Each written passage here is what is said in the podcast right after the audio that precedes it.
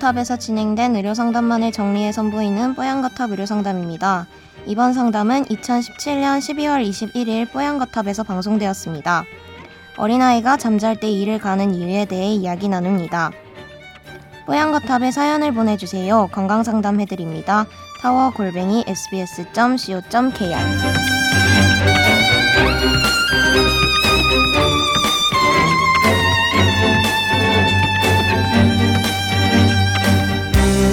자, 이분은요. 뽀얀거탑에서 궁금했던 건강상식을 하나씩 해결해 주셔서 감사하게 생각한다. 이렇게 글 시작을 해주신 분입니다.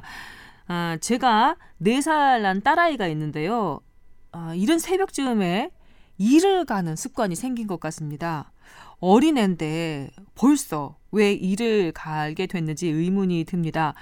그런데 보면 제 와이프도 이따금씩 보면 한 번씩 일을 갈더라고요. 그래서 좀 그치게 하려고 턱을 이렇게 한 번씩 건드려보거나 만지는데 그러면 오히려 더 심하게 가는 것 같아서 아이 같은 경우는 손도 대지 못하고 그냥 두게 됩니다. 와이프 말로는 저도, 이 남편인 저도 잘 때 한 번씩 이를 갈 때가 있다고 하더라고요. 부모가 모두 이갈이를 하니까 애도 유전적으로 이갈이를 하는 건지 이게 뭐 과학적인 근거가 있을지도 좀 궁금합니다. 이를 가는 이유는 무엇인지 또 대처는 어떻게 하면 좋을지 알려주세요. 라고 하셨습니다. 사실 뭐 이 자면서 이 가는 사람 참 많죠. 본인은 잘 모를 것 같아요. 자는 동안에 그렇죠. 하니까. 사실은 그게 어떤 질병의 형태라든지 문제가 생길 때 교정을 조금 하는 경향이 있거든요. 그러니까 턱관절 장애가 생긴다든지 네. 치열의 문제가 생긴다든지 아니면 이 치아의 마모가 심해진다든지 이런 여러 가지 형태들이 생길 수가 있는데 이제 그런 것들이 생긴다고 할 때는 뭐 교정 같은 걸 합니다. 마우스피스도 끼고요. 네. 뭐 약을 먹어서 좀 편하게 릴렉스하게 잘 수 있도록 하기도 하고요. 그런 처치를 하는데 사실은 이런 지금 이 아이가 어떤 특별한 문제가 보일 것 같진 않아요. 지금. 그래서 특별한 이렇게 문제가 없으면 좀 지켜봐야 되지 않겠냐라는 게 저는 뭐 개인적인 생각이고요. 치과 쪽에 이제 전문 내용을 또 신 교수님이 준비하셨으니까. 그렇죠. 신인혜 예. 교수님 남편 되시는 분이 아주 유명한 치과 의사십니다. 대학가에 이제 이게 상호를 얘기하면 안 되죠.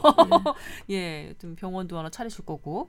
예, 아직 일을 안 하고 있는 치과 의사에서 유명한 거죠. 면허만 갖고 있는. 우선 결론적으로 말씀드리면 우선 4살이기 때문에 아직은 영구치를 갖고 있는 나이는 아니고요. 유치이거든요.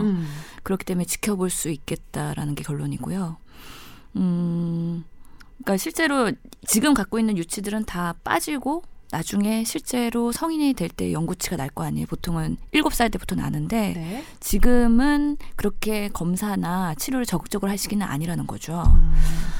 이 이갈이는 사실은 뭐 아직도 연구가 되고 있는 부분이라고 말씀드릴 수 있겠어요. 그래서 뭐 레퍼런스를 찾아보고 해도 유전 가능성이 있냐고 여쭤보셨는데 왜냐면 부모도 다 예. 밤에 잘 때 이따금씩 일을 간다고 하시니까 아직은 불분명하다가 결론입니다. 그렇군요. 네, 가능성이 있다 없다라고 명확하게 얘기할 수 없다는 거죠. 그럼 왜 일을 갈겠느냐 그 원인은 뭘겠느냐라는 연구가 그동안 많이 됐었고 과연 뇌에 있는 중추신경계의 문제겠느냐 아니면은 근육이나 말초신경계의 문제겠느냐 그런 것들의 연구가 많이 됐는데 최근의 흐름을 보면은 중추신경계 즉 뇌 안에 있는 뇌기저 핵이나 이런 것들의 이상이 있어서 이갈이가 발생한다는 게 일반적인 이야기고요. 그럼 어떤 경우에 이 이갈이가 발생을 흔하게 하겠느냐 했을 때 우리가 수면을 할 때 렘수면 그리고 비렘수면이 있습니다. 그래서 얕은 수면을 하고 꿈을 많이 꾸는 게 렘수면이거든요. 네. 렘수면이나 아니면은 깊은 수면을 하는 비렘수면에서도 그 깊은 수면에 들어가기 1단계, 2단계 정도는 얕은 수면을 하고 있거든요. 그때 주로 이갈이가 많이 발생을 한다고 해요.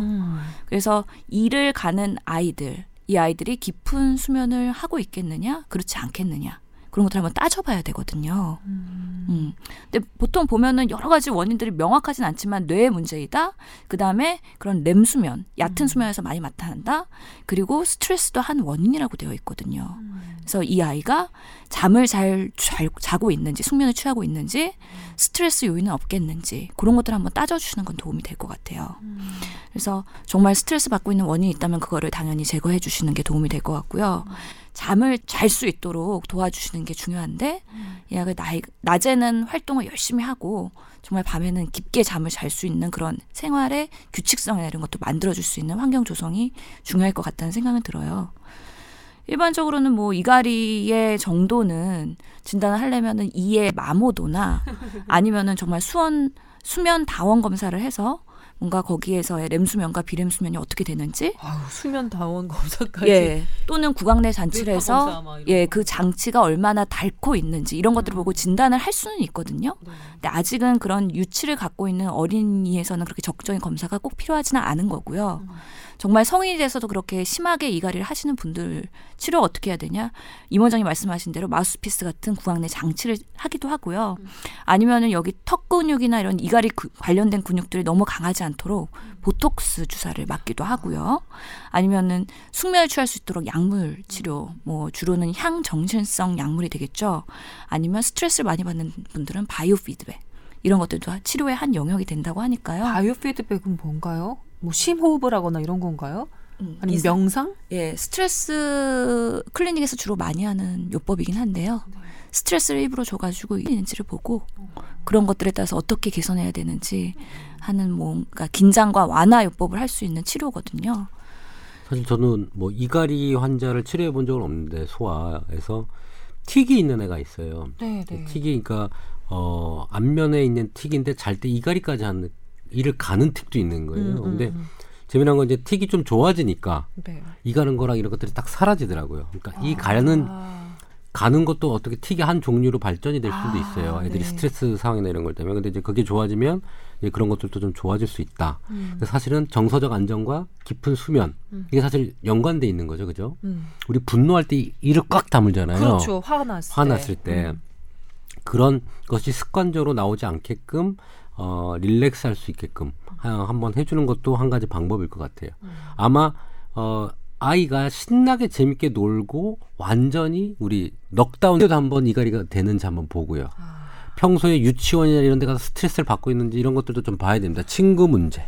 그치. 엄마가 막 훈육이 너무 강한 엄마가 아닌가. 뭐 상당히 많은 부분이 애들한테 스트레스를 줄 수가 있어서 그런 거 잘 봐야 됩니다. 4살이면은 딱 어린이집 갈 나이잖아요. 어린이집이 예전처럼 그냥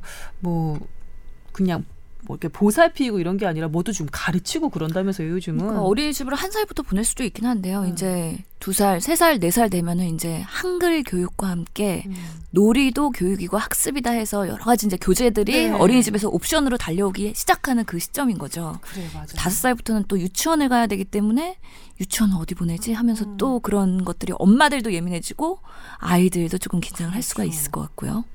아이고. 벌써 4살 딸아이면 사회생활이 시작된 거예요. 네. 사회생활에서 오는 스트레스가 또 있을 수가 있거든요. 아무리 4살이어도. 이걸 먼저 잘 살펴봐서 애가 좀 편하게 할 수 있는 것들을 한번 환경을 만들어주는 게 첫 번째일 것 같습니다. 네. 걱정하지 말고 좀 지켜보시면 될 것 같아요. 그래요. 네. 알겠습니다.